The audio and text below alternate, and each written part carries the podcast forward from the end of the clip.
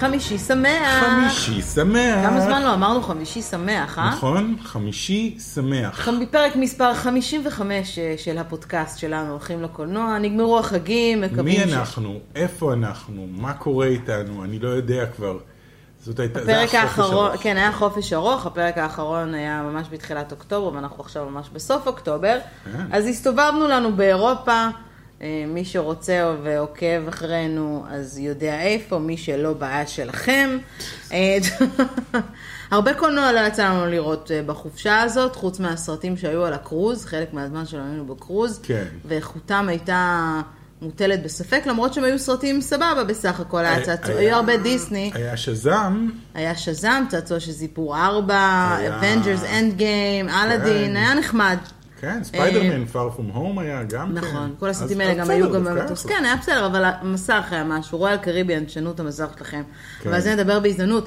אז סוף סוף ראית את הג'וקר אתמול, אני שלחתי אותך במיוחד כדי שתראה, כדי שנוכל לדבר על זה בפודקאסט. אז אנחנו נדבר על הג'וקר. רציתי לראות, זה לא ששלחת אותי בכוח. כן, אבל חזרנו, בשביל שתבינו את הסיטואציה, חזרנו ממש לפני יומיים, וישר חזרה לשגרה, וגנים, ועניינים, ועבודה. אמרתי מחר, אמרתי לנמרוד, אתמול בערב, יש מקום בקולנוע. כן. והיית באולם יחסית מלא. אני יכול להודות בצורה נחרצת לזוג הנחמד שקנה לי פופקורן ושתייה, כאילו שאני איזה... ילד בן 12 שאיבד את הכסף שלו. כן, באתי לקנות, ופתאום גיליתי ששכחתי את האשראי בבית, ולא היה לי איך, וניסיתי לשאול, אני יכול להגיד לך את המספר, ואז הזוג מאחוריי אמרו, אנחנו נקנה לך, אמרתי, אתם לא קונים לי. אמרו, אתה לא יושב לראות את הג'וקר בלי פופקורן ושתייה, והם קנו לי, אז תודה לכם. מי שלא תהיו, כן, אבל תודה. אוקיי, אז... אנחנו נגיע עוד לדבר על הג'וקר. נגיע לדבר על הג'וקר וכל מה שקורה מסביב, והסערה והכל, אבל בואו נתחיל מה הצבן אותך השבוע. אתה רוצה שאני אתחיל? תתחילי, כן. אני, יש לי רנט ארוך. יש לך רנט ארוך, אוקיי. אז האמת היא שאני התלבטתי ואמרתי, אני לך ידיעה קצת פחות שערורייתית, אבל אותי נורא מעצבנת, כרגע עובדים על מהיר ועצבני 9, שזאת לא הבעיה, מהיר ועצבני זה פרנצ'ייז מצליח, והוא מתאים לקהל מאוד מסוים, ואני מאוד נהניתי ממנו עד שלב מסוים, אבל וין דיזל הודיע אתמול שהוא מצרף לקאסט שחקנית, שאני לא יודעת אם אפשר לקרוא לה שחקנית, אתה רוצה לנחש במי מדובר, אני אתן לך שני רמזים, שלושה רמזים. אמריקאית, נולדה בברונקס, אני לא יודעת אם אפשר לקרוא לה שחקנית, מאוד פרובוקרטיבית. לא, קים קרדשיאן היא שייכת לצד השני של ארצות הברית. אז זהו, זה היה הניחוש היחידי שלי. הרמז האחרון באמת היא פרחה מסוג שאנחנו מאוד לא אוהבים. קים קרדשיאן. לא. אחת האחיות האחרות של קים קרדשיאן. לא, לא גלדו בברונקס. אוקיי. אני לא יודע. קרדי בי. קרדי בי? כן. אוקיי. קרדי בי. הוא הכריז שהוא הולך לתת לתפקיד איזשהו קטן, הוא לא יודע להגיד עדיין, אבל הוא יצא בהכרזה יפה באינסטגרם, אולי כדי להוסיף לעצמו עוד כמה לייקים, ואני שואלת את עצמי, א', למה? ב', מדוע? כן. וג', למה אנחנו צריכים את קרדי בי? על מסך קולנוע, עכשיו יש כאלה שיגידו, וואו, קרדי בי, מה את רוצה? היא ראפרית וזה, קולית, סוואג, כל המילים הלא מגניבות בגיל שלי. כן. אבל קרדי בי is trash, אוקיי? בוא נודה על האמת, היא הגרסה הפחות טובה לניקי מינאז' וניקי מינאז' בעצמה היא לא זה. גם ניקי מינאז' מזל טוב, התחתנה עם חבר שלה בין... שהוא עבריין מין מורשע. אוקיי. איזה יופי, שאלה המודלים לחיקוי של הנוער בארצות הברית. אז למה אנחנו צריכים את קרדי בי? אני לא יודעת, אבל... אני גם לא יודע. אולי יש מקום לתת את ההזדמנות לשחקניות אחרות, כמו שגל גדות עשתה את אחת הפריצות שלה במהיר ועצבני, ואף אחד לא הכיר אותה לפני. והיו שם עוד כמה שחקניות שאתה יודע, אפילו מישל רודריגז שעשתה את ה... מישל רודריגז מוכרת עוד בלוס והכל. אבל היא עשתה את הפעם הגדול שלה דווקא במהיר ועצבני, אני מצטערת. היא הייתה גם באבטר להזכירך. הסרט המצליח בכל הזמנים עד לפני כמה. אז למה ללכלך את הפרנצ'ייז עם קרדי בי, which is a hoe, סליחה על זה? אני לא יודע, יכול להיות שהיא הם צריכים ראפרית לסרט. אז אתה אומר, היא עושה הולך לעשות סינגל? זה לא, עם כל... תשמע, אי אפשר לצאת, באמת, בואו נסכם את הנושא הזמר, כי מדברים על זה יותר... כאילו, היא כן זמרת, ראפרית, זוכת גרמי, אוקיי? כן, וזה לא שלקחו אותה לשחק את אופליה בהמלט. זה, אתה יודעת, זה מהיר ועצבני. אני פשוט הצבב אותי נורא שראיתי את זה, because I don't like Cardi B, אני מעדיפה את ניקי מינאז'. כן, אוקיי, אם את חושבת שזה מעצבן, אני אעבור לזה שלי. אני חיפשתי משהו, אתה יודע, לייט, לעומת מה שלך יש. לא, אנחנו בשבוע האחרון, אנחנו, כאילו, יש מין מתקפה מוזרה ולא מוסברת לגמרי על ידי כל זקני השבט, בוא נקרא להם.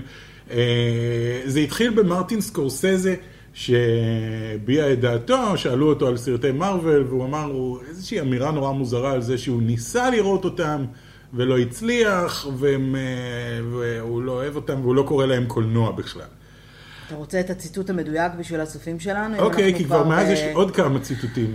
לא, כן, יש עוד כל מיני אנשים, אבל הוא אמר בעצם, I don't see them, I tried, you know, but that's not cinema. Honestly, the closest I can think of them as well made as they are, with actors doing the best they can under the circumstances, in theme parks.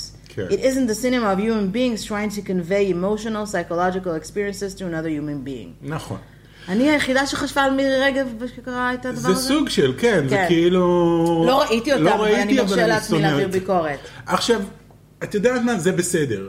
מותר לו לאהוב את מה שהוא רוצה ולא לאהוב את מה שהוא רוצה. זה לגיטימי לגמרי, ועל הציטוט הזה אני מוכן להגיד, אוקיי, סבבה, מקובל עליי, חבל שאתה מעביר ביקורת שלא ראית, אבל סבבה. אחר כך, כששאלו אותו על הציטוט הזה, אז הוא כבר אמר משהו הרבה יותר גרוע. הוא אומר שלפי דעתו הסרטים האלה, they're invading cinema, והם לא משאירים מקום לסרטים טובים, לסרטים נורמליים, ושצריך לתת לבעלי קולנוע להחליט אם הם מעוניינים בכלל להקרין את הזבל הזה, או להקרין סרטים אמיתיים. ופה זה כבר לא דעה, זה כבר... Jealous are we? זה סוג של... שמי. זה סוג של jealous, למה אומרת? מה? מרטין סקורסזה הוא אחד הקולנוענים הגדולים ביותר ever. אי אפשר לקחת. הוא עשה כמה מהסרטים הגדולים, והוא פרץ דרך בתחומו וזה, אבל זו אמירה כל כך עלובה כאילו, וכל כך מטופשת, וכל כך לא מבוססת במציאות, כי לבוא ולהגיד, they're invading cinema, ואין מקום לסרטים אחרים, יש כמה אלפי סרטים שיוצאים בכל שנה, 2, אולי 3 מהם בשנה הם של מרוול. הם מצליחים בטירוף, כי הקהל נורא רוצה לראות אותם. לבוא ולהגיד שאין מקום לסרטים אחרים בגלל ש2 או 3 סרטים מתוך 1000 נמצאים, זה שטות. אחריו הגיע חברו הטוב פרנסיס פורד קופולה, שהוא גם כן אחד הקולנוענים הגדולים. מאיפה אתה יודע? אתה לא ראית את הסנדק. אני לא ראיתי את הסנדק, נכון. תעשו לנו בבקשה דיסלייק ואנסאבסקרייב, לא חושב, זה בדיחה זה. אבל פרנסיס פורד קופולה גם כן יצא באמירות... הוא עשה את זה הרבה יותר גרוע, אמר שהוא רואה את ה-movies are despicable. despicable וכאלה. אחריהם כמובן קפצו עוד כל מיני אנשים על הבנד וייגן הזה, ביניהם גם ג'ניפר אניסטון. מה ג'ניפר אניסטון אמרה? גם כן משהו... אבל אם היו מלהקים אותך לסרט של מרוול, היית קופצת ומתפשטת מבארות. אם היא הייתה פפר פוטס, אז היא הייתה מאוד בעד סרטי זה. מעבר לזה, גם עם קומדיות רומנטיות, זה היה שלב של קומדיות רומנטיות כמו בשנות ה-90, שבהם כל סרט שני היה קומדיה רומנטית בכיכובה של ג'ניפר אניסטון, אז כאילו היא לא הייתה אומרת שקומדיות רומנטיות הן... קומדיות רומנטיות זה גם כן לא הסתכלות על תוך נפשו של האדם, זה גם כן בידור זה. אני חושב שרוברט דאוני ג'וניור אמר את זה יפה, הוא היה בתוכנית של האוורד סטרן, והאוורד סטרן שאל אותו מה דעתך על זה ש... לא פרנסיס פורד קופולה, שמרטין סקורסזה אמר שזה לא קולנוע, הוא אמר, מוזר, אני זוכר שראיתי את הסרט בקולנוע, אז כנראה שזה כן קולנוע.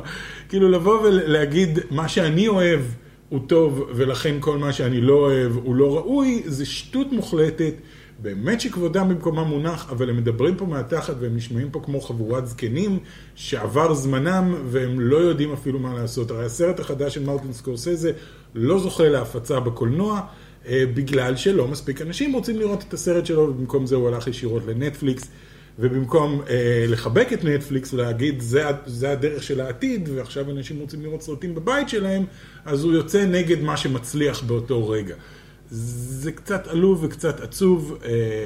אני חושבת שאפשר, כן, אפשר גם לסכם את זה בשורה אחת, שקולנוע הוא לא איזושהי סוגה עילית, שבגללה אתה מראש הולך, כי הוא לבוא ולהגיד שאנשים צריכים לבוא לקולנוע וללמוד משהו, לחוות איזושהי חוויה. לא תמיד. לא תמיד, קולנוע הוא גם אסקפיזם, קולנוע הוא גם בידור, קולנוע הוא גם פאן, ואולי כדאי שאנשים שיושבים שם, בימים שיושבים בפרלמנט, בימי העל, קצת ירדו מהסוס. מה אנחנו יודעים על נפשו של האדם ממלטעות? לא הרבה, זה סרט, אבל זה סרט טוב. לא, כל מי שזה אומר, לא חייב כאילו, שוב, הסרט לא חייב להיות סוגה עילית, מדובר בסרט, סרט שרואים בקולנוע ויש מספיק טרש, שעליו הם לא מלכלכים, הכל מתחיל ונגמר בקינה, אז רדו מהסוס. נכון. ועוד אנחנו רדו מהעץ, ולכו חפשו לכם עז. כן. מעבר לזה אני חייב להגיד, לטובה, הדיבור פה הוא לא על האם אני חושב שסרטי מרוול הם טובים או לא, אבל אני חושב שהם טובים. יש להם מקום, זה לא קשור להם. לא, אני חושב שדווקא בסרטי מרוול, אם אתה באמת רואה אותם ובאמת עוקב אחריהם, אתה רואה כאילו... סטורי ארקס, ואתה רואה כאילו התקדמות של דמויות, ואתה כאילו רואה דמויות שכן עומדות דברים על עצמם, ואתה יכול לקחת מתוך זה משהו, זה לא שעתיים חצי של פיצוצים. וגם אם לא, זה גם בסדר. לא, רובוטריקים. רובוטריקים, אם הוא היה אומר את זה, אז הייתי... וגם אם לא, זה בסדר. גם הוא קולנוע, יש לו מקום לכל סוגה שיש, לכל ז'אנר שיש. So, F off, מה שנקרא. F off, מרטין סקורסזה. עם הטריילר החדש של עלייתו של סקייווקר. מי? שיצא השבוע, צפינו בו. כן. לומר שיצאנו מגדרנו יהיה ממש שגוי, אבל... זה טריילר לא טוב. כן. זה טריילר שכאילו אתה יוצא ממנו ואתה אומר, כן, כל הדמויות שאני מכיר נמצאות שם. אני כבר אמרתי לך, השבתי אותך בתחושה שלי שכשראיתי את הטריילר הזה, הרגשתי שראיתי את הטריילר של The Force Awakens, כי הוא נראה אותו הדבר, אמנם זה ג'יי ג'יי אברמס, וכל הטריילרים שלו נראים די דומה, אבל אם ילכו ועשו, לא מצאתי עדיין סרטון שמשווה ביניהם, לא כחדמן, אבל אם תשים את הטריילר המלא, הראשון של Force Awakens ואת הטריילר הזה, אתה תראה את אותם שוטים בדיוק, בסינרי אחר, אם היינו ב-Force Awakens במדבר, פה אנחנו ביער, אותו דבר עם BB-8, במקום האן סולו, ריי מופיע במילניום פלקון, ולנדו קרליסיאן מגיח לו, כאילו, I'm not really looking forward to... אז בעיקר הבעיה בטריילר הזה, זה שטריילרים אמורים לספר לך איזשהו סיפור קצר שגורם לך להגיד, אוקיי, אני רוצה לראות את כל הסיפור, והטריילר הזה לא היה בו שום סיפור, היה בו אסופה של שוטים שמראים דמויות. הדבר הכי גדול שקיבלנו מהטריילר הזה, זה שC3PO כנראה הולך למות, כאילו זה הולך להקריב את עצמו. ככה זה נראה, אומר, I'm taking one last look at my friends. אז כן, הטריילר עצמו קצת מאכזב, ואנחנו עדיין מנסתם נלך לראות את זה. לתחושה בפורס אווייקנס. כבר כזה, אנשים בחור, אנשים היו מאוד בעיניים. Chewie, we're home. Chewie, we're home, וכל הזה, ופה, אתה יודע, אני לא מקבלת את זה. מה שכן מטריד, לא יודעת אם להגיד מטריד זה נכון, אבל זה הולך להיות הסרט הארוך ביותר בכל... מכל סרטי סטאר וורס ever, 155 דקות, שזה ספציפיקלי, הפורס אווייקנס היה 135 דקות, ולאסט ג'די היה 152 דקות, אז הוא הולך להיות 155 דקות, למה אנחנו צריכים 155 דקות? אני ממש רוצה לקוות שג'יי ג'יי אברמס עושה בעבודה טובה, אני מאוד אהבתי את מה שהוא עושה בפורס אווייקנס, אני גם, ואני מאוד אוהבת אותו בכללית, הודות ללוסט מה שנקרא, מאוד אוהבת את העבודה שלו, אז אני רוצה לקוות שהוא יסיים את הסאגה הזאת בצורה טובה. אני פשוט מנסה עכשיו לחשוב, את יודעת, אמרת בשביל מה אנחנו צריכים 2 שעות ו-55 דקות, ואני אומר, בשביל לסגור את הסיפור של... זהו, נתקעתי, אני לא כל כך יודע, כאילו היה לנו שאלות ב-Force Awakens, שב-The Last Jedi הם טרחו להגיד לנו, עזבו את השאלות האלה. כן. מי זאת ריי? No one. מי היו ההורים שלה? זה לא חשוב. מי היה זה? השכחו מזה. למה יש לה את הכוח? לכל אחד יכול להיות הכוח. זה היה כזה, אז מין, מרגיש שריין ג'ונסון עשה להם קצת בעיות ב... במה? בטרילוגיה הזאת. כאילו, אובייסלי הם הורידו אותו ונתנו את השרביט בחזרה לג'יי ג'יי אברהמס, שאולי הוא היה צריך לעשות טרילוגיה שלמה, ואז כאילו היינו מקבלים משהו קצת יותר טוב. הוא לא רצה לעשות את הסרט השני, נכון? היה לו יותר מדי... אני לא יודע, גם ריין ג'ונסון הבטיחו לו עוד טרילוגיה, ובינתיים גם זה ירד מהפרק, הוא היה אמור לעשות עוד טרילוגיה. ואחרי The Last Jedi אמרו... אני בטוחה שהוא לא יושב בבית ובוכה, אלא עסוק בלעשות דברים אחרים. ולספור את הכסף. ולספור את הכסף. את התמלוגים שמגיעים לו. כן, אז אני לא יודע, Obviously נלך לראות את הסרט, ונרצה לראות איך נסגרת הסאגה של סקייווקר, שנמשכה על 9 סרטים שלמים, אבל אני בעד לסגור את הסאגה של סקייווקר. ואפרופו בעד לסגור, הסרט מלפיסנט, מיסטרס אוף איבל, איך אומרים את זה בעברית? מלכת האופל או משהו כזה? כנראה. יצא לבתי הקולנוע. הוא יצא? כן, הוא יצא. הוא בכל עדות חלושה. לא בכל עדות חלושה, פשוט אנחנו היינו בחול, אז לא ממש ראינו את הכל עדות חלושה, ובספסנו את הקרנת העיתונאים. עשה יפה בבוקס אופיס, אבל לא מקבל ביקורות מי יודע מה, והאקספקטיישן שלו כאילו היה הראשון בוויקנד, אבל הוא עשה בדיוק חצי ממה שהוא עשה בסרט המקביל שלו שיצא ב-2014, הראשון, סליחה, לא המקביל. אני לא אהבתי את הראשון. אני לא יודעת למה עשו את השני. אני גם לא, אני לא אהבתי והרגשתי שהוא, אני לא הבנתי מה הם רוצים ממני בסרט הראשון. כאילו חוץ מלהגיד, לקחנו את הווילן, שבוא נגיד לא נמצאת ברשימת הווילנס, אם אתה עושה רשימת 100 הווילנס הטובים בקולנוע, אני לא חושב שמלפיסנט יושבת שם איפשהו, אבל לקחת את הווילן ולספר כאילו מהצד שלה ולהראות שהיא לא בדיוק הייתה הווילן והיא בעצם... אני רוצה להגיד משהו על אנג'לינה ג'ולי. כן. אני חושבת שאנג'לינה ג'ולי איפשהו במהלך הדרך, תחילת הקריירה שלה הייתה די מופלאה, ועשתה תפקידים מאוד יפים, מאוד מעניינים, מאוד מאתגרים, מאוד אוסקר כאלה, גם זכתה באוסקר, ואיפשהו לאורך הדרך, ואז המפגש שלה עם ברד פיט, ואחר כך הגירושין עם ברד פיט, ואז היא ירדה במשקל, ואז היו קצת בעיות נפשיות, ואז היא זה, ופה משהו שם הלך לאיבוד, אני כאילו חושבת שאני מפחדת, אנג'לינה ג'ולי מלוהקת ל-Eternals. כאילו חיפשנו כוסית, אז הלכנו לאנג'לינה ג'ולי, אבל כאילו משהו שם הוא מקרה סטייל מדונה, כאילו היא מזדקנת, אבל היא לא יודעת. מלפיסנט היה בשבילי חוויה מאוד קרינג'ית, הסרט הראשון, למרות שהוא היה יחסי מצליח, ופה אני כאילו, שאמרו לי בואי, הקרנת עיתונאים וזה...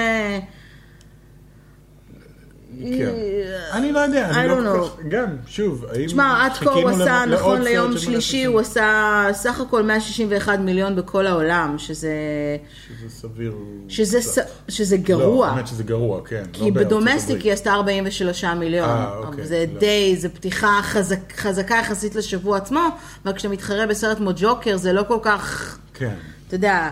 שווה, אם אני לוקחת את ג'וקר אפרופו, ותכף נגיע לדבר על ג'וקר, אז... שהוא כבר שבוע מה? ג'וקר שבוע, הוא כבר עוד פנייה סוגר 3 שבועות בקולנוע, הוא עשה בכל העולם, נכון ליום שלישי, 745 מיליון דולרים, וזה ג'וקר, אתה יודע. כן. בדומסטיקלי הוא עשה 253, אז הוא עשה יופי של יופי של עבודה בקולנוע, ומלפיסנט כאילו... I don't know. כי מלפיסנט... למה אנחנו צריכים מלפיסנט? את זוכרת את... מה זה היה? Snow White and the Huntsman, או מה שזה לא היה? שגם קיבל עוד סרט. לא, אבל זה שגם כן קיבל עוד סרט, וכולם אמרו, כן, אבל הראשון לא היה כזה טוב. הוא כאילו... יכול להיות שאנחנו לא צריכים... אדפטציות שונות לסיפורי... לא, לא זה. יכול להיות שאנחנו לא צריכים סרטים אפלים, כי גם מפצח האגוזים לצורך העניין... וואו, נכון, היה גם את זה. היה כישלון די גרוע, כי הוא היה מאוד מאוד קריפי, אנשים מאוד פחדו מהטריילרים שלו. שוב, אני חושב שזה העניין הזה של לקחת אגדת ילדים מוכרת, ולתת לה טוויסט, עזבו. טוויסט קריפי? או שתספרו את אגדת ילדים, ששרדה כבר 300 שנה באותה צורה, ואנשים אוהבים את זה. תעשו את זה עם אפקטים גדולים. תעשו אפפיה נרדמת מחדש פשוט. כן, אפפיה נרדמת, לא אפפיה, כן, אפפיה נרדמת זה... לא, סינדרלה, סינדרלה. אה, אוקיי. סינדרלה היה מוצלח. כי הוא לא בא לספר גרסה אפלה של סינדרלה, הם פשוט עשו את סינדרלה, ועשו את זה נחמד ויפה, ואותו דבר גם הרבה סרטים אחרים שהם עושים עכשיו רימייקים. לעשות כאילו הגרסה האפלה של סנו ווייט, או לקחנו את מלפיסנט והפכנו אותה לגיבורה, או זה, אולי זה עשו, אנשים לא רוצים לראות את זה. זה כמו, את זוכרת שהיה את פן, פיטר פן, שהם נתנו לו גם כן מין גרסה מוזרה כזאת, של ילדים חותרים בסירה ושרים נירוונה. כן, זה היה עם יו ג'קמן בתפקיד הפיראט. אוקיי. היה אסון טוטלי. זה היה של דיסני גם? אני חושב שכן, הם הוציאו כאילו גם כן, זה עלה איזה $200 מיליון להפיק, ואף אחד לא הלך לראות את זה, אף אחד לא רצה לראות את זה. שהם ראו את הטריילרים ואמרו, לא, אני לא רוצה לראות גרסה כזאת של פיטר פן, מה עשיתם לפיטר פן? יכול להיות שזאת הבעיה, תפסיקו לעשות גרסאות לא נעימות לסיפורים שגדלנו עליהם. זה אולי זה... יכול להיות. יכול להיות שאנחנו לא רוצים שתהרסו לנו את הילדות. אז כן. ובסדר, אנג'לינה ג'ולי תשרוד. הכל יהיה בסדר. אנחנו בטוחים שהיא תשרוד. בוקס אופיס, לפני שנמשיך לדבר על הג'וקר ועל מה קורה איתו מסביב והכל, אז את המקום הראשון, נכון לאתמול, אוקיי? כן. לשלשום, סליחה, אנחנו מתקלים על הבוקס אופיס, כי שוב, ארצות הברית עדיין לא התעדכן. מלפיסנט, בוא נעשה דבר, אני אעשה את זה פשוט אחרת קצת. אוקיי, הנה, לפי זה. במקום החמישי, אני הולכת מהחמישי, סרט שנקרא ג'מיני מן, אני לא ממש יודעת מי הוא. מה זאת אומרת? זה עם וויל סמית וויל סמית. שמקבל ביקורות רעות מאוד. לא עשה, עד כה עשה $38 מיליון. זה אנגלי, אנגלי עושה סרט מבריק, סרט נורא. סרט מבריק, סרט נורא. הוא עושה הענק הירוק, ואז הוא עושה Life of Pi. הוא עושה... ג'מיני מן, והוא עושה איזה, או כאילו, הוא עושה או זה או זה. אוקיי. מהמקום הרביעי, משפחת אדאמס, שעשו עד היום נחמד, יחסית $59 מיליון, בשביל סרט קטן וחמוד, זה נחמד בזה. במקום השלישי, זומבילנד. כן. 2, מה שנקרא, שלא הולך להם מי יודע מה מבחינת זה, ושוב, זומבילנד. היו צריכים לעשות את הסרט הזה לפני 10 שנים פשוט, ואז... למישהו היה אכפת מזומבילנד, כי זומבילנד היה מצוין, לראשון. כן, אנחנו שוב מדברים פה על דיילי יחסית נכון לזה, ובמקום השני ג'וקר, במקום הראשון מלפיסנט, שעשתה הכי הרבה ביום שלישי מבחינת הבוקס אופיס, אבל עדיין... אוקיי. שזה מעניין אגב, כי אם אתה מסתכל גם על כמות בתי הקולנוע שהסרטים האלה יוצאים, הרי גם זה, גם לזה יש חשיבות ורלוונטיות, אז נגיד, לג'וקר יש הרבה יותר, כאילו יש הכי הרבה בתי קולנוע מבחינת הפצה בארצות הברית. אני יכול מילה על ג'מיני מן ועל משהו מעניין שהם עשו שם, כי הסרט עצמו, שוב, מקבל ביקורות לא טובות, כולם הולכים ואומרים חבל שלא הדביקו תסריט לאפקט הנהדר הזה. מי שלא ראה את הטריילרים זה וויל סמית, משחק, לא יודע, מישהו ונשלח אחריו. משחק מישהו זה... כן, נשלח אחריו רוצח שכיר שמסתבר שהוא עצמו, זה בעצם שיבוט שלו, שיבוט צעיר שלו. והם עשו פה משהו מעניין, כי ראינו כבר איך הופכים שחקנים לצעירים בסרטים של מרוול, ואיך עושים את זה נהדר, ופה הם עשו משהו אחר. זה וויל סמית צעיר, אבל הוא 100% במחשב. בסרטים של מרוול הם לוקחים את השחקן, ואחרי זה מרימים אותו קצת, מחליקים אותו קצת, עושים אותו צעיר ויפה. פה זה דמות ממוחשבת לחלוטין, זו הדמות האנושית הממוחשבת הראשונה, בקולנוע שכאילו היא לאורך סרט שלם. הטכנולוגיה שם היא פסיכית. היא פסיכית ברמות לא נורמליות. זה כל נקבובית באור מיוצרת באופן רנדומלי על ידי מחשב, וכל מיני חישובים פיזיקליים כדי לדעת איך האור זז בזמן שהפנים מדברות, והבגדים והכל. זה כאילו עבודה מטורפת. ושוב, פשוט לא הדביקו לזה תסריט טוב, זה נראה תסריט מאוד מאוד, אני לא ראיתי את הסרט, אבל זה נראה תסריט מאוד מאוד משעמם, קלישאתי ולא מעניין, אבל וויל סמית הצעיר, הם עשו משהו נורא מצחיק, הם עשו סרטון שכאילו צולם בתקופת, מחוץ לאולפנים של Fresh Prince, כי הוא בערך בגיל שהוא היה ב-Fresh Prince of Bel Air, אז הם עשו כאילו את וויל סמית בתקופה ההיא, עומד בחוץ, מצולם בווידאו, ואומר, היי, וויל סמית מהעתיד, עכשיו אני בתחילת הקריירה שלי, אבל שתדע שבעתיד אני מתכנן לעשות סרט כשאתה תהיה בן 50, וכאילו זה נראה כמו קלטת גנוזה משנות ה-80. נשמע כמו מערכון של הפרויקט הירוק. כן. אני אתה מהעתיד. איזה אני... אז כן, וזה נראה מעולה, זה נראה כאילו זה צולם בשנות ה-80 על ידי וויל סמית צעיר, וזה הכל במחשב. אז כן, יש פה איזשהו מעבר מעניין בעולם הקולנוע, כולנו חיכינו ליום שבו תהיה דמות ממוחשבת לחלוטין, שנראית לא כמו ג'ר ג'ר בינקס, אלא נראית אמיתית, נראית אנושית, ווואלה, זה עובד. הוא נראה טוב, לרוב. זהו, זה הרנט הקטן שלי על ג'מיני מן. עכשיו רק תדאגו להוסיף לזה תסריט.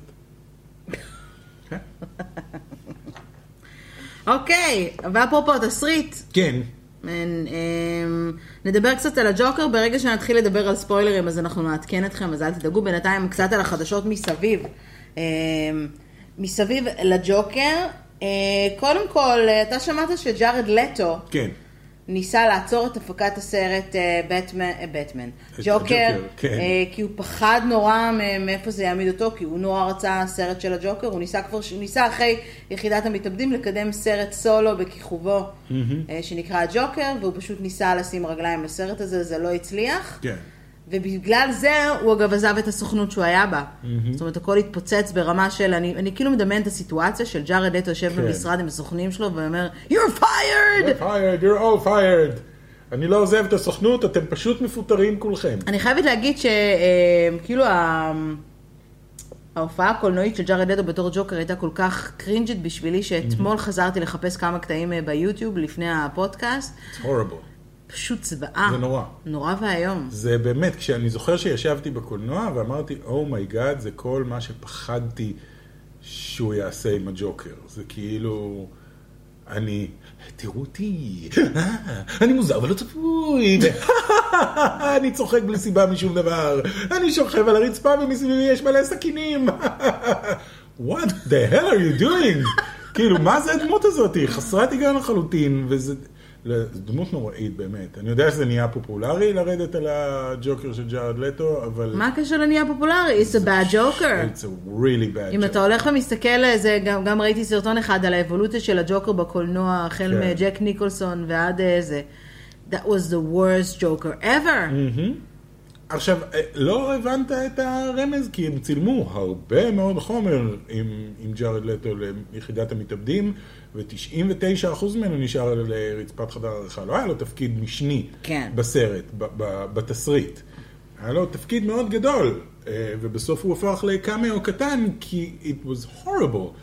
אני פשוט חושב שג'ארד לטו הוא לא בן אדם שאתה יכול לבוא ולהסביר לו בצורה הגיונית, שהתפקיד לא היה טוב, ובגלל זה החלטנו להוריד את זה, כי הוא... אני לא חושב שהוא שפוי במיוחד. אני ראיתי איך הוא מתלבש בכל מיני מקומות, הוא לא נראה אדם שפוי. בסדר, רצה סרט בכיכובו, סבבה, גם אני רוצה סרט בכיכובי, זה לא תמיד קורה. ואני שמח שהוא... מתי ניסית לעשות סרט בכיכובך? התייאשתי מראש. אבל כן, טוב שהוא לא הצליח לפגוע בהפקת הסרט הג'וקר, כי הייתי בו אתמול ו... ממש מולה, עוד לא נגיע לזה. אז כמו שאמרנו, בבוקס אופיס הוא הפך להיות מאוד מאוד רווחי, ונכון ליום שלישי הוא עשה $753 מיליון Worldwide, זה מעמיד אותו במקום הרביעי ברשימת, מה קורה לי? ברשימת סרטי DC. במקום הרביעי, כרגע, זאת אומרת, יש סיכוי שהוא יעלה. כן, הוא עדיין בקולנוע. הוא עדיין בקולנוע. ואני הייתי אתמול והקרנה הייתה מפוצצת, אז כן, אנשים עדיין הולכים לראות. אנשים עדיין הולכים לראות ועדיין עושה יופי של בוקס אופיס, וזה יפה. זה מאוד יפה, הוא גם R-rated, נכון? הוא גם R-rated, כן. הוא הסרט R-rated הכי מצליח. הכי מצליח, עבר את דדפול ואת לוגן. כן, מבחינת הזמנים שלו, כן. הולך להם ממש טוב עם סרטי קומיקס R-rated, אני חייב להגיד. כל אחד שיוצא הולך לו טוב. כאילו דדפול. שקר מחפש, מעניין מה מרטין סקורסזה היה אומר על הג'וקר. זו שאלה מעניינת, אתה חושב שמרטין סקורסזה היה... מרטין סקורסזה הפיק את הג'וקר. הפיק את הג'וקר? כן, כן. הג'וקר? כן. באמת? זה היה, בהתחלה כולם חשבו שזה הג'וקר של מרטין סקורסזה, שמרטין סקורסזה הולך לביין בסרט. אז איך פספסתי את השם שלו בקרדיטים? לא יודע, זה, אני חושב שזה produced by, כמו שסטיבן ספילברג מופיע. executive producer, אוקיי, רק ברשימה שלה, הבנתי. זה רק כאילו אומר, כן, הסבירו לי את הסינופסיס וזה נשמע טוב, אז כן, שימו את השם שלי. רוברט דה נירו נמצא שם, סבבה. זה הכל מבוסס על סרטים של מרטין סקורסזה, כל התסריט הזה. מקבל השראה מ. מקבל השראה מ, כן. לא מבוסס על, מקבל השראה מ. כל מי שמנתח את הבוקס אופיס חושב שהוא ימשיך לצבוע הרבה מאוד כסף בבתי הקולנוע, במיוחד באזור של שבוע הלווין. הלווין מתקרב. כולם ירצו להתחפש לג'וקר. לא, גם אין איזה סרט אימה חזק וגדול שעומד להתחרות בו, שאני לא יודעת, על זה משהו, שנה שעברה את הלווין וכל הזה, וג'וקר הוא מספיק אפל. זה לייטהאוס, לא? זה רץ עכשיו. מה זה לייטהאוס? לא יודע, אבל הוא אמר להיות ממש טוב, ווילם דפו, אם אני לא זוכר, ראיתי טריילר שזה, זה נראה קריפי על מישהו שנמצא בלייטהאוס, ויש כל מיני מפלצות שמגיעות לזה. אוקיי. תשמע, בכל מקרה הוא אמור להיות באמת, מבחינת ההיסטוריה, שוב, ה-R-rated movie הכי מצליח, ועוד שנייה יעקב גם את Aquaman ברווחים שלו. Aquaman עבר את המיליארד, לא? כן, כן, כן.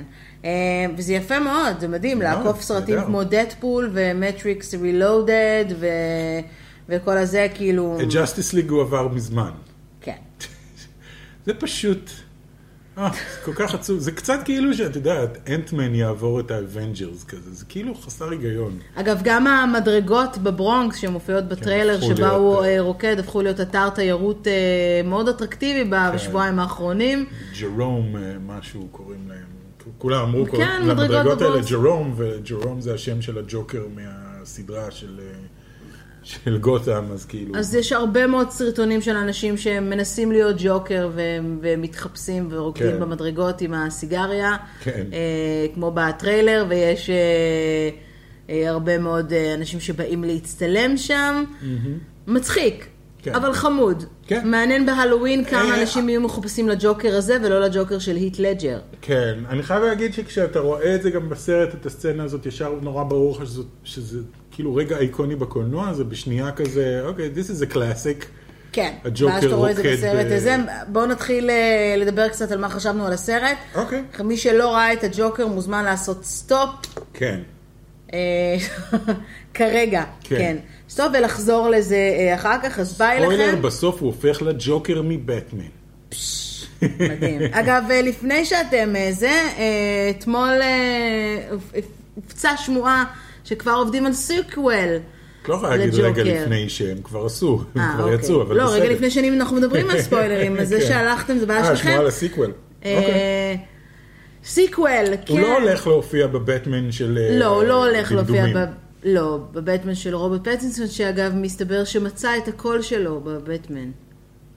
זה אשכרה ידיעה שקראתי. עכשיו כאילו? כן, הוא מצא את הקול. בסדר, אני קראתי ידיעה שקיאנו ריבס קרא את התסריט של מטריקס 4. זאת הייתה הידיעה. לא כתבו מה הוא חשב על זה או מה זה. הוא קרא את התסריט. זהו, זאת הידיעה. עדכון, קיאנו ריבס סיים לקרוא את התסריט והלך להכין לעצמו קפה. אז כנראה יהיה סיקוול, והוא אמור, השמועה אומרת שהוא יתעסק באמת במפגש הראשוני הזה בין ג'וקר ובטמן, לפני שבטמן הופך לגיבור על. אנחנו צריכים סיקוול? אני רוצה, בעולם מושלם, תמחקו את כל מה שהיה עד עכשיו, סרטי די, כאילו סרטי בטמן? לא סרטי בטמן, אבל כל ה-DCEU. החל מסופרמן, מתחיל לו איך שלא קראו לו, איש הפלדה, והלאה תמחקו את כל אלה, כולל אקוואמן ווונדר וומן, זה לא הכיוון שאתם צריכים ללכת עליו, זה קרוב מדי למרוול, ואתם לא צריכים ללכת על זה. אם הג'וקר היה הסרט הראשון ב-DCEU, אני הייתי כאילו, אומייגאד, זה הדבר הכי טוב בעולם. אם כאילו, אוקיי, כזה. יש פה בעיה, ללא ספק, שזה עובד טוב בשביל הג'וקר, זה עובד טוב בשביל בטמן, אני לא רואה איך אתה מכניס דמות כמו סופרמן לתוך סרט כמו הג'וקר, זה לא, זה שני עולמות שונים לגמרי. אני לא חושבת שמנסים ליצור יקום קולנועי, חושבת שהם רוצים עוד סרט. אתמול פתרתי את זה בראש, כמו לפני השינה, אמרתי לעצמי, אוקיי, זה היה צריך להיות הסרט הראשון בבאטוורס. זאת זאת אומרת, לעשות יקום קולנועי של בטמן. עזבו יקום קולנועי של DC. לא צריכים את כל הבלגן. איך אתה מגדיר את סרטי האביר האפל? לא, זה טרילוגיית בטמן. טרילוגיית בטמן, אוקיי. סרט על הג'וקר, אחרי זה סרט על בטמן, אחר כך, לא יודע, תעשו לה רידלר משהו כזה, תעשו לה על הפנגווין איזושהי גרסה, כאילו. תעשו דברים ולאט לאט תחברו אותם כזה יפה. לאט לאט, זאת המילה. לאט לאט, לא כאילו, הם כולם ביחד. הנה בטמן, סופרמן ווונדר וומן בסרט השני שלנו בזה. אותי נורא מלחיץ סיקוול, כי אני חושבת שהסרט הזה טוב כמו שהוא, זאת אומרת, עכשיו להתחיל עם ההמשך, זה כאילו קצת זילו את הסרט, כי זה סרט שעומד טוב, הוא עושה לך חשק לראות את ההמשך. כן, אבל רק בגלל שהוא כזה טוב. אבל מה יכול להיות ההמשך? כאילו כל מה שמעניין פה זה האוריג'ין סטורי של הג'וקר. כן. לא, שוב, אני חושב שבטמן יכול להשתלב לתוך יקום כזה, אם אתה לא עושה אותו, I'm Batman, והוא כאילו מלא גאדג'טים וכאלה, אלא הוא הילד, הילד נשבר בסוף, אם אנחנו כבר בספוילרים, ברוס וויין רואים אותו, הוא עומד בזה, הוא לא כמו שרואים אותו בקומיקסים על הברכיים, בוחרה עם האבא, הוא עומד והוא לא, אין לו הבאה על הפנים. אפשר להגיד שגם בסצנה שהג'וקר בא לבקר אותו, הוא נראה קצת פסיכוטי, הוא נראה כאילו, הוא עומד והוא מסתכל עליו, והוא מתקרב, והוא נותן לו לשים את הידיים על הצוואר שלו, והוא לא מגיב לשום דבר. כן. הוא נראה כאילו ילד שבור גם ככה. ואני חושב שהרגע הזה שהורגים את שני הילדים שלו, את שני ההורים שלו בסמטה, הוא שבירה מוחלט, ואני חושב שזה עוד פסיכופת. פסיכופת מצד שני, והוא הולך להתלבש כמו הטלף, אבל בצורה קצת פתטית, ולהיות פסיכופת, ללכת לשבור לפושעים את הרגליים, כי הוא פסיכי, לא כי הוא גיבור על. אני חושב שיש מקום לזה, לצלול לתוך עוד... זה סרט נורא מדכא. אז בואו נדבר באמת על מה חשבת. ראית אותו, אתה יודע, אחרי כל הבאז. כי אני ראיתי אותו לפני שנסענו לחופש. האמת שחששתי קצת ממה תחשוב על הסרט, כי כאילו לך בדרך כלל יש דעה מאוד נחרצת לכאן ולכאן, או שאהבת או שלא אהבת, אין לך בדרך כלל אפור באמצע. נכון, בדרך כלל. לא, וגם זה מאוד קשה להגיע לסרט עם ציפיות מאוד מאוד מאוד גבוהות, והציפיות היו בשמיים, כי כולם לא הפסיקו לדבר על הג'וקר, ווואלה, לא רק לא להתאכזב, אלא להיות מופתע לטובה. קודם כל, לפני הכל, כסרט, הוא עשוי, מה שנקרא, לעילה ולעילה. כאילו, יש לי נטייה מעצבנת בראש להתחיל לעשות וידאו אסייז, תוך כדי שאני רואה את הסרט. והכותרת לוידאו אסיי על הג'וקר היא Every Shot Counts. כל שוט בסרט הזה עשוי עם מחשבה מאחוריו. איפה המצלמה מוקמת, איזה עדשה, למה אני זה, איפה אני מעמיד את השחקנים. הכל בנוי כאילו מדהים, ונותן את התחושה שאתה רוצה להעביר בשוט הזה. עזבי סצנה, כל שוט בנוי מדהים. שזה מדהים מהבמאי של לעזוב את לס וגאס. כן, Hangover. The Hangover וזה. סוף סוף הייתה לו הזדמנות אולי לעשות משהו שהוא באמת רצה לעשות. במאי מבריק, אני חייב להגיד, וגם הדירקטור הפוטוגרפי שלו, שאני לא יודע מי הוא, אבל מדהים. ויש לך שחקן כמו חואקין פיניקס. וחואקין פיניקס דופק פה את תפקיד חייו. הוא תמיד היה טוב לפי דעתי. אני יודע שאת אף פעם לא אהבת אותו. אני תמיד חשבתי שהוא שחקן טוב, אבל אומייגאד, זה כאילו... לא אהבתי את הבחירות... מישהו צריך לשמור עליו שהוא לא יהיה לך כמו הית' לג'ר. אתה יודע, זה נראה כאילו שהוא צלל לתוך הדמות הזאת. אז כן, מדהים, מדהים, מדהים. והמוזיקה... נהדרת, זה הכל צ'לו, אבל מדי פעם מצטרפת כל התזמורת מאחורה כדי להפוך את זה לענקי, וזה, הכל היה שם ממש טוב. מבחינה טכנית, הסרט הזה ומבחינה לא מושלם. ומבחינה לא טכנית, התסריט, גם כן. שוב, אין לי תלונה על הסרט הזה. אז גם אתה חזרת עם הוואו. כן, אין לי תלונה אחת. סרט שאתה, עכשיו אני יכולה להגיד, אתה יודע, עברו למעלה משועיים מאז שראיתי אותו, תחושת הדיכאון קצת עזבה אותי, למרות שכשאני נזכרת אז כאילו, אז זה חוזר אליי, אבל אני זוכרת שיומיים הסתובבתי עם התחושה הזאת של אומייגאד, זה הסרט המדכא ביותר שראיתי אחרי רקוויאם לחלום, אפרופו ג'ארד לטו. כולם, גם כשיצאתי מהקולנוע, אנשים דיברו שם על רקוויאם לחלום. זה אותה תחושה. של לקחת בן אדם שנמצא בתחתית המדרגה ולרדת איתו עוד מדרגה. לרדת איתו למרתף. עוד כמה מדרגות למרתף, ושם כאילו לגלות שאתה פסיכופת רצחני, ואיזה כיף זה להיות פסיכופת רצחני, ואז... זה לא לגלות, זה הנקודה הזאת שהוא הפסיק לקחת כדורים, כי הוא היה בעצם, זה גם ביקורת על, אתה יודע, באיזשהו מקום על הממסד, וזה שעל, אתה... אני כל מיני חושבת על זה במקרה הזה, שנגיד בישראל למשל, היא אחת המדינות המובילות בנטילת כדורים פסיכיאטריים. כן. למעלה מ-40% מהאוכלוסייה, לפי הנתונים הסטטיסטיים, נמצאים על כדורים, איזשהם כדורים, כדורי הרגעה. אתה הולך לפסיכולוג או פסיכיאטר, או היום, עזוב, זה אפילו מעבר לזה, אתה הולך לרופא משפחה, והיום רופא משפחה יכול לרשום לך כדורים פסיכיאטריים, שזה... זה כבר מסוכן מאוד. אל תלכו לרופא משפחה שאני מסתכלת על המסך, אל תלכו לרופא משפחה שיביא לכם כדורים פסיכיאטריים, אתם צריכים פסיכיאטר בשביל לקבל כדורים פסיכיאטריים. וגם פסיכיאטרים, יש פה הרבה ביקורת גם על הקטע הזה ש you need to numb your feelings, אז קח את זה, והוא באמת היה נם תקופה, אבל איפשהו בראש היה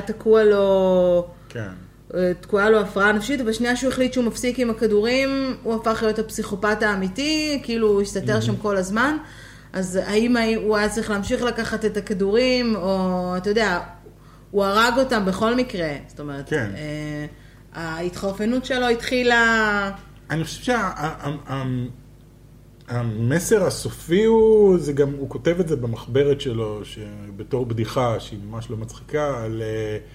מה שמצחיק בלהיות עם הפרעה נפשית, זה שכל החברה מצפה ממך שלא תהיה.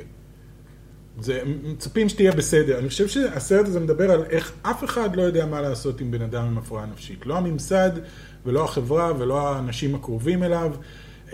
דיברת פה על הקטע שבו הוא מפסיק לקחת כדורים. יש את הסצנה הנהדרת שמגיעים... שני החברים שלו, אלק, מהעבודה, כדי לבקר אותו, כי אמא שלו מתה, והוא כאילו, לא, אני מרגיש נהדר, אני בדיוק הפסקתי לקחת כדורים, והוא עם פרצוף צבוע. Obviously, הבן אדם התחרפן לחלוטין, אבל הם עדיין ממשיכים לעמוד שם ולדבר איתו, ולהגיד לו, חשבנו, אולי נלך לזה, אולי פה. וכאילו גם הם לא יודעים מה לעשות. זה רגע שבו אתה אמור להגיד, אוקיי, הבן אדם לא איתנו, אנחנו צריכים לעשות משהו. ועובדה, הם לא עושים כלום. ובאמת אחד מהם לפחות נרצח. מתפוצץ. כן. אבל אני חושב שזה כל הזמן, לאורך כל הסרט, אתה רואה איך אף אחד לא יודע איך לעזור לבן אדם עם הפרעה נפשית. הוא זועק לעזרה כל הזמן, מההתחלה ועד הסוף. אף אחד לא מטפל בו כמו שצריך. כן, אף אחד לא יודע מה לעשות, ובסופו של דבר זה מתפוצץ באמת בזה. מעבר לזה, אני חושב שהם קלטו את האסנס של הג'וקר בצורה מבריקה. כי האסנס של הג'וקר, תמיד מדברים על זה, זה כאוס. בבטמן, באביר האפל, הוא אומר, Do I look like a man with a plan? ופה גם כן, זה לא שהוא סוחף אחריו אנשים, וזה לא שיש לו איזושהי תוכנית, וזה לא שזה... הוא חי את החיים הקטנים הנוראים שלו, והוא הולך והוא מדרדר מרגע לרגע, וזה שרשרת של אירועים הזויה שמובילה לג'וקר ולתנועה שלמה פוליטית ולרצח של תומאס וויין, והוא לא עשה שום דבר מתוך זה. הוא התחיל את זה ברציחה ברכבת, כשהוא הרג שם את שלושת הגברים שהתעללו בו. לא מתוך איזשהו רצון. לא מתוך רצון לעורר מהפכה ולעורר זה, אבל... זה הכל קורה סביבו, הוא יוצר כאוס. אבל זה מתחיל משם. כן, he's an agent of chaos. הוא יוצר כאוס סביבו, לא בגלל שיש לו איזושהי תוכנית, אלא... אתה יכול להבין את הביקורת הקשה של מבקרי הקולנוע כלפי הסרט? זאת אומרת... לא. שאגב ירד מ-Certified Fresh בגלל המבקרים, פתאום כאילו קפץ הקהל עליו מאוד, והמבקרים קצת פחות. אולי יש פה ביקורת... לא, אני חושב שזה שוב... על הפחד הזה מאובדן שליטה בחברה האמריקאית, באופן כללי, אולי זה מה שיפריע למבקרים, או שהמבקרים פשוט מיושנים מדי. אני חושב שלא. תת ציון גרוע לסרט הזה, בגלל שאתה מפחד שהסרט הזה יגרור אחריו איזשהו משהו מחוץ לקולנוע, זה טמטום. אם אתה מבקר סרטים, אתה צריך לבקר סרט כסרט. אתה לא יכול לבוא ולהתחיל להגיד, אוקיי, אהבתי את הסרט, עשוי. אי אפשר להגיד שהסרט לא עשוי נהדר. אם אתה מבין קולנוע, הסרט עשוי נהדר ומשוחק נהדר והכל נהדר בו, לבוא ולהגיד, אוקיי, אבל בן אדם שהוא לא יציב בנפשו, אם הוא ילך לסרט הזה יכול לגרום לתת, בגלל זה אני אתן איזה ביקורת לא טובה, זה שטות מוחלטת לפי דעתי ומחטיא את כל ה... כל הרעיון של לבקר סרט. מה לגבי כל מי שאהב את, יש גם כאלה, גם בצופים שלנו, שהם מאוד אהבו את אביר רפאל, הם מאוד אכזבו מהסרט הזה, אני לא כל כך יודעת למה הם ציפו, ברור, נסכם את זה שעלתם בעל הריח, אתה יודע, הם ציפו לראות היט לג'ר, או ציפו לראות סרט גיבורי על, והם לא... זה לא סרט גיבורי על. אובייסלי זה לא סרט גיבורי על. מה שאומרים כל הזמן, כאילו חבר'ה, אל תלכו לזה בציפייה לראות את בטמן, זה לא בטמן, אין פה אקשן, אין פה זה, זה סרט דרמה. שאפרופו מה שדיברנו, מאוד מאוד מושפע מכל סרטי סקורסזה של שנות ה-70 וה-80. זה גם סרט דרמה שיכל לעמוד בפני עצמו בלי קשר לג'וקר, אם לא היו קוראים לו ג'וקר, אז זה גם היה עומד בפני עצמו כסרט מושהו. זה שחיברו פה את תומאס וויין ולכל העלילה, אז יכולו גם סתם לבחור מישהו אחר. נכון, למרות שאני חושב שזה מאוד הרים את הסרט. אני חושב שזה כי אם לא היית יודע מי זה הילד הזה שעומד עכשיו בסמטה עם ההורים שלו, זה לא היה, זה שכאילו אתה פתאום אומר, וואו, בגלל כל מה שקורה מסביב, תומאס ומרת'ה וויין מתים, ועכשיו זה הילד שהולך להיות בטמן, ובעצם הג'וקר יצר את בטמן, אבל לא על ידי זה שהוא רצח אותו, אלא בכללית, וגם הם עכשיו מחוברים אחד לשני, כי לרגע הוא חשב שהוא אח שלו, גם אנחנו חשבנו שהוא אח שלו, עד שמסתבר שהוא לא אח שלו, אבל עכשיו הם מחוברים אחד לשני.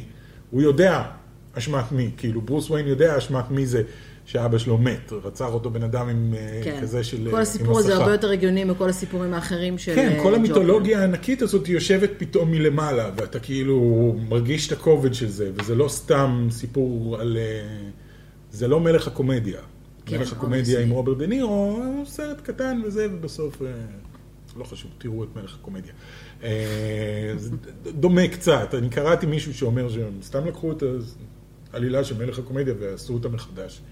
לא, ממש לא. שתי עלילות שונות לחלוטין. נראה שלא ראית את מלך הקומדיה. אז איך אתה מסביר באמת את זה בעיניך כאילו באמת, אז זה מתחלק לשניים, או שלא אהבת בכלל את הג'וקר, או שאהבת אותו מאוד. כאילו, למה אנשים לא אוהבים את הג'וקר? אני יכול לגמרי להבין. לא, זה לא סרט לכל אחד. סרט, שוב, דיכאון נוראי. ויש אנשים שזה לא מה שהם רוצים לראות בקולנוע. אתה יודע, גם רכביהם לחלום, אפרופו השוואה משום מה הכי ברורה פה היא רכביהם לחלום. כי הוא אחד הסרטים היחיד, אני לא יכולה לחשוב על סרט דיכאוני יותר שראיתי בקולנוע. וגם כן, מעניין אותי אם אני אראה עוד פעם את הג'וקר, כי את רכביהם לחלום סיימתי לראות, אמרתי, אוקיי, זה היה סרט אחד הסרטים הטובים שראיתי בחיי. אני לא ראה אותו בחיים יותר. ומאז לא ראיתי אותו, ואני לא מסוגל לשבת ולראות פריים ממנו, כי הוא כל כך מדכא. הוא מבריק, זה גם עם ג'ארד לטו, נכון? כן, זה אמרתי, ג'ארד לטו. כן, הוא כל כך... התפקיד היחיד שג'ארד לטו עשה שהוא... כן, ואגב עוד משהו שם, זה האמא עם ההפרעה הנפשית שמכורה לתוכנית טלוויזיה. כן, זה גם מאוד דומה קצת, כן. גם הקבלה. אבל כן, זה... כי זה לא סרט, אני יכולה לדמיין אנשים שרואים את רכביהם לחלום ויוצאים ממנו ואומרים, אוקיי, זה היה נוראי, סבלתי. כן. כן, אז גם בג'וקר, אני יכול לדמיין אנשים שרואים את זה ואומרים, סבלתי, או שמעתי מאחוריי מישהו, זה היה הסרט הכי גרוע שראיתי בחיים שלי. Obviously זה לא בשבילך, בסדר, לגיטימי. אני מבין את זה לגמרי, זה סרט שלוקח כיוון והולך איתו עד הסוף. אתה יודעת מה, אותו דבר גם אני יכול להבין בן אדם, שהולך לראות את הנוקמים ואומר, זה הסרט הכי גרוע שראיתי בחיים שלי. בסדר, כי הוא לוקח כיוון והולך איתו עד הסוף, כנראה זה לא הכיוון שאתה אוהב, אז לגיטימי לגמרי. כן. דעות זה בסדר. לא, אובייסלי דעות זה בסדר, ברור. אבל כן, יהיה מפתיע אם חואקין פיניקס לא יהיה לפחות מועמד לאוסקר. אני חושבת שזה נורא תלוי בסרטים האחרים שיהיו מועמדים, אבל לדעתי, כן, קודם צריך לחכות לגלובוס הזהב בשביל לראות, כי גלובוס הזהב זה מה שמגיע קודם. יכול להיות שאתה יודע... יכול להיות שאתה יודע, מישהו אחר יזכה זה בסדר גמור, זה לא כאילו הופעת הקולנוע הגדולה ביותר אי פעם, אבל זה בהחלט הופעת קולנוע מרשימה מאוד, והסרט... אני חושבת שזה אפשר בהחלט, לא, אני בקלות הייתי מכתירה אותו כאחד מההופעות הקולנועיות הטובות, ויש שם כמה סצנות שייכנסו לקלאסיקה, מה שנקרא, של הקולנוע, ועוד ילמדו עליהם בבתי ספר לקולנוע. כן, וגם המצלמה היא עליו, פשוט עליו 100% מהסרט, כל הזמן עליו, בקלוז-אפים, בזה, בכל כיוון, הגוף שלו משחק שם תפקיד מדהים. אתה מסתכל על הגוף שלו ואתה כאילו מבין את הדמות, שזה מרשים מאוד, אני חייב להגיד. גם המעבר הסוויץ' הזה מהג'וקר המחובה לג'וקר, כאילו מהאיש המחובה שהוא לג'וקר. מארתור פלק לג'וקר, שקורה מיד אחרי שהוא הורג את השלושה ברכבת, בשנייה שהוא עומד מעל הבחור השלישי, הרי את השניים הראשונים, יכול להגיד שהוא הורג מתוך הגנה עצמית. זה כאילו קורה ברגע, ואת השלישי הוא כבר צד, הוא רץ אחריו, הוא מחכה לו, הוא זה, ואז שהוא עומד מעליו, הוא כבר, הוא כאילו כל העמידה שלו שונה וזה, ואז הוא נכנס לשירותים ומתחיל לרקוד, ואתה כזה, או, קראפ. הוא התחרפן לגמרי. פתאום הוא רוקד. אז כן, כן. וגם סצנה ארוכה שהוא רוקד, זה...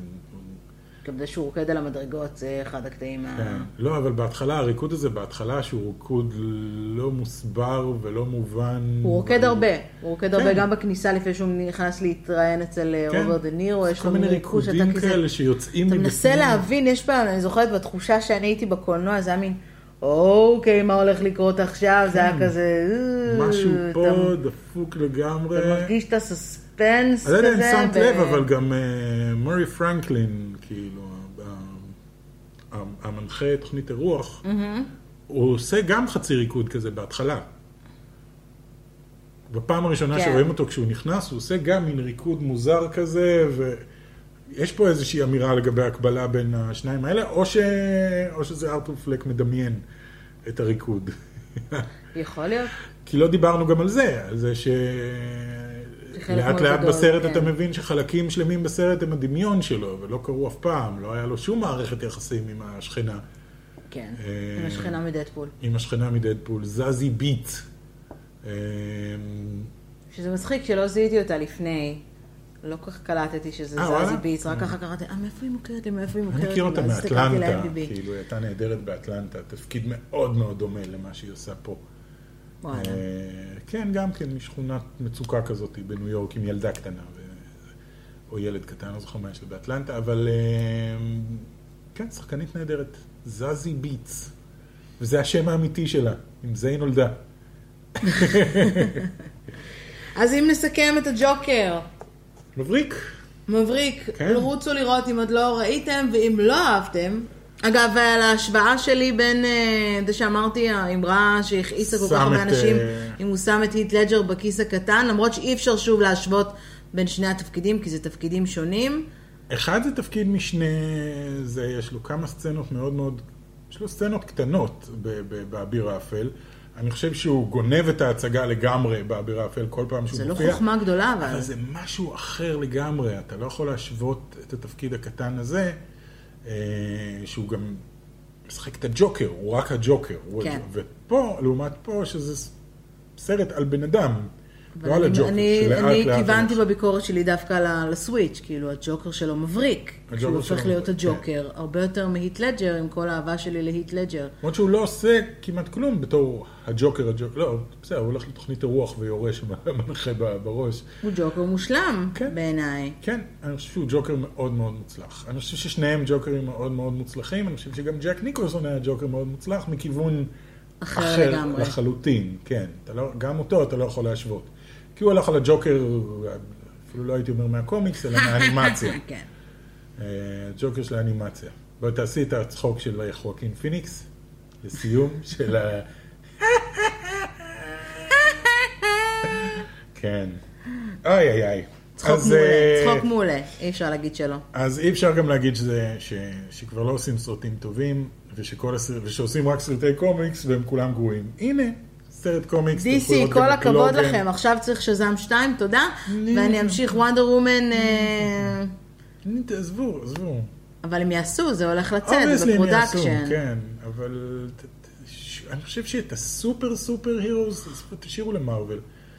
אני גם נורא סקרן לראות מה מרוול יעשו, כי גם מרוול כאילו נגמר. אגב, אני חושב שזאת הטעות הכי גדולה של DC, שהוא כאילו מתפזר לכל הכיוונים. פה במרוול יש דרך אחת, אדם אחד, הכל מאוד מאוד ברור וזה, ופה בכל פעם יש ניסיונות. כן. כאילו, כי לקחו את DC ויש עליו יותר מדי אנשים שיש עליהם את הזכויות של DC, וכאילו, הכל פה זה בלגן אחד גדול. הם כבר עשור שלם. כאילו חברה של הפרעת קשב. כן, עשור שלם שהם נאבקים, נאנסים. הצלחתם, בסדר, תמשיכו כל פעם. בטמן, בטמן, בטמן, בטמן, בטמן, בטמן, בטמן, בטמן. אני חושבת שאולי כדאי קצת. כן. ועכשיו עוד פעם בטמן. די, כמה בטמן אפשר? אלוהים אדירים. אני נורא לא מחכה לבטמן החדש. אני ממש לא מחכה. עם רוברט פטינסון בכלל אני לא מחכה. אני אהיה מאוד מופתעת. מצד שני אמרנו את אותו דבר על בן אפלק, והוא היה אוקיי. הוא היה אוקיי בנסיבות נוראיות לפי דעתי. כאילו כשאתה מסתכל אחורה על היקום הקולנועי במרכאות כפולות של DC, הוא בבעיה. גם ל-Birds of Prey הזה אני ממש לא... ראיתי עוד טריילר אתמול. I don't want to see that. Nope. זה לא הכיוון שלכם, DC. אז חברים, מקווים שנהנתם מהפרק הזה. אנחנו חזרנו כאמור שגרה, מקווה שיהיה גם שגרה מעניינת של סרטים מעניינים בקולנוע. שיהיה לכם סוף שבוע מעולה בקולנוע, וניפגש בשבוע הבא. ביי!